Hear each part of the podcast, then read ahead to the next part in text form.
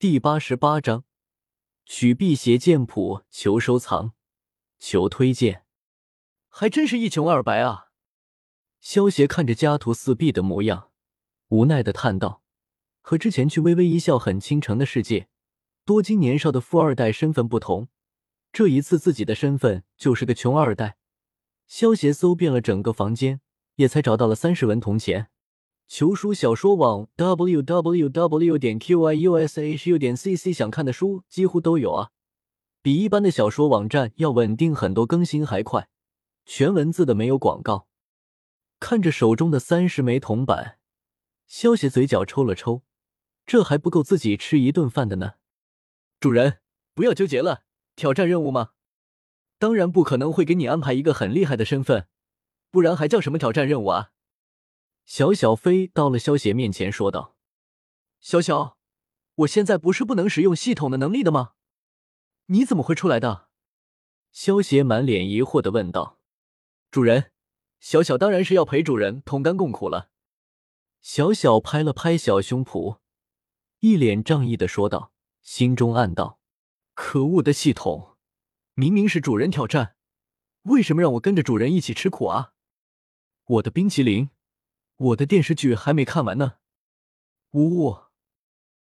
萧邪摸了摸小小的头，笑道：“还好有你。”对了，我这次的挑战任务是什么？萧邪问道。喽，自己看。小小小手一挥，一道光幕出现在了萧邪面前，上面显示：挑战任务，一统笑傲江湖世界的江湖势力，成为天下第一人。时间不限，任务奖励武侠大礼包一份。一统江湖吗？这个任务倒是很简单，不过其实是有时间限制的，毕竟这张挑战卡的时限也不过才有一年。萧协自语道：“其实这次算是取巧了，如果不是萧协可以将斗气转化成为内力，这次萧协就是一个普通人了。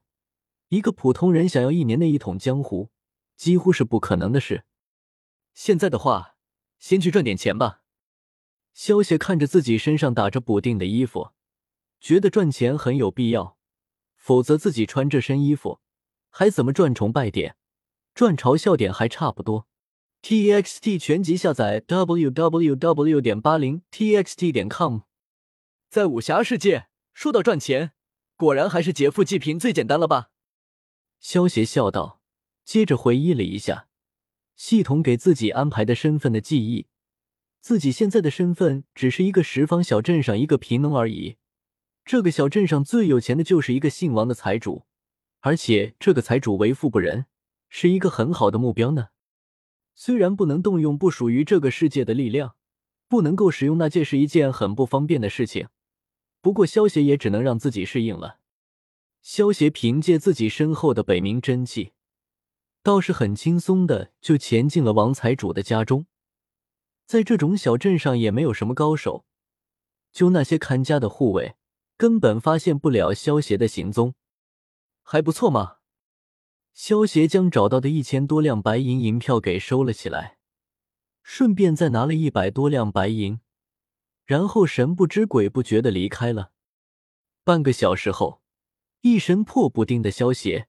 从衣服店里走出来，已经换了一身白色的长衫，从贫农摇身一变，变成了一位风度翩翩的卓氏家公子。萧协去小镇上最大的客栈，饱餐了一顿，顺便准备了一些食物，想要一统江湖，待在这个小镇里可不行。吃完饭，萧协去买了一匹马，就准备出发了。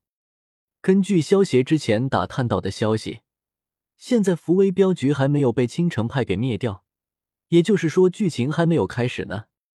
萧协这次的目标是去取辟邪剑谱，辟邪剑谱需要自宫的前提，让这个一流剑法的吸引力还比不上二流的剑法，但是对于萧协来说，却不需要自宫便能修炼了。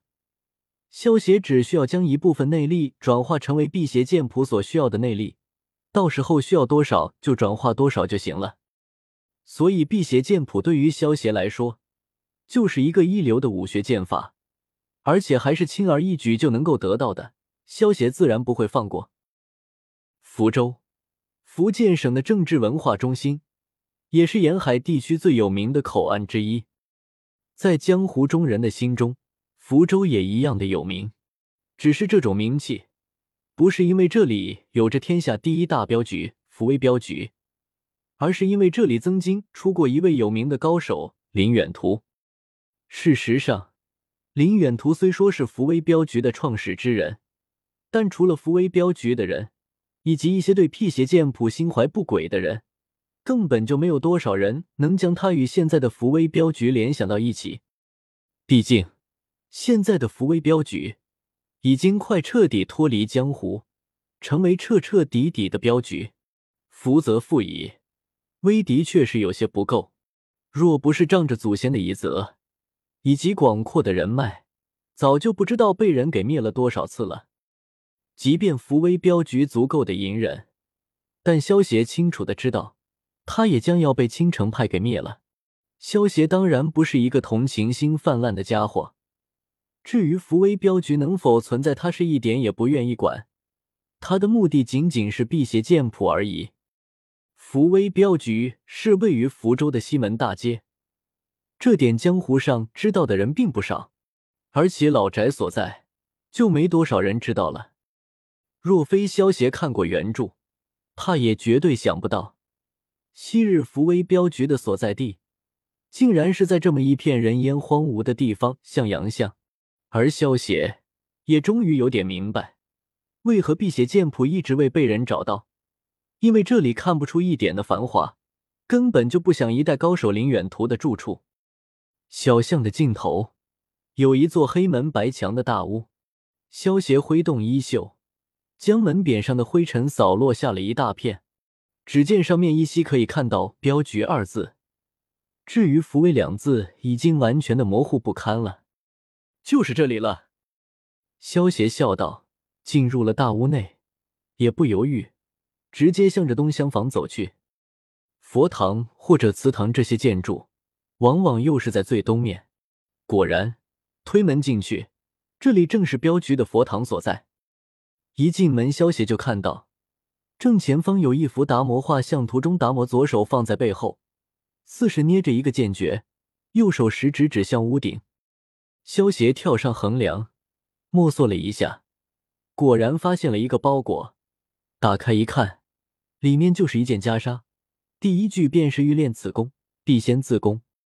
萧协将袈裟重新包好，悄无声息的离开了林家老宅。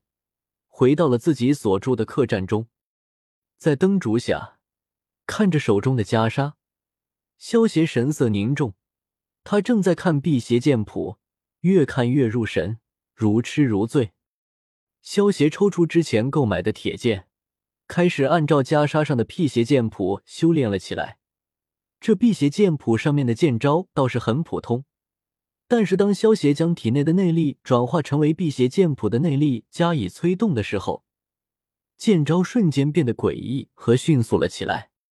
房间里一瞬间出现了无数萧协的残影，最终“嗡”的一声，残影合而为一。萧协挽了一个剑花，将剑插回了剑鞘之中。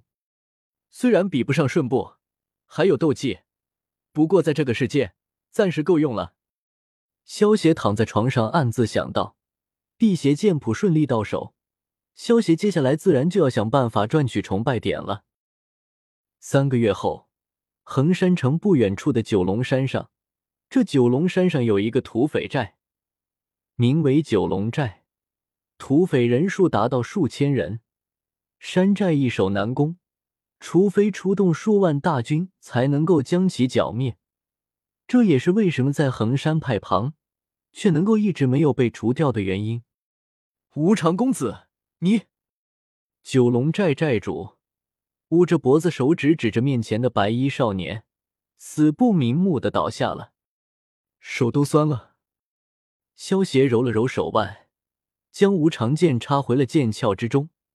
这无常剑是萧协之前剿灭的八大山寨的战利品，因为剑身雪白。所以，萧协给他取名无常剑。这九龙寨是萧协剿灭的第九个土匪山寨了。因为萧协身穿白衣，而且每次杀人都不留活口，所以好事者给他取了一个无常公子的名号。至于这事是怎么传出去的，自然是那些被萧协所救出去的人传出去的。土匪山寨之中可是有不少被土匪掳劫过来了妇女的。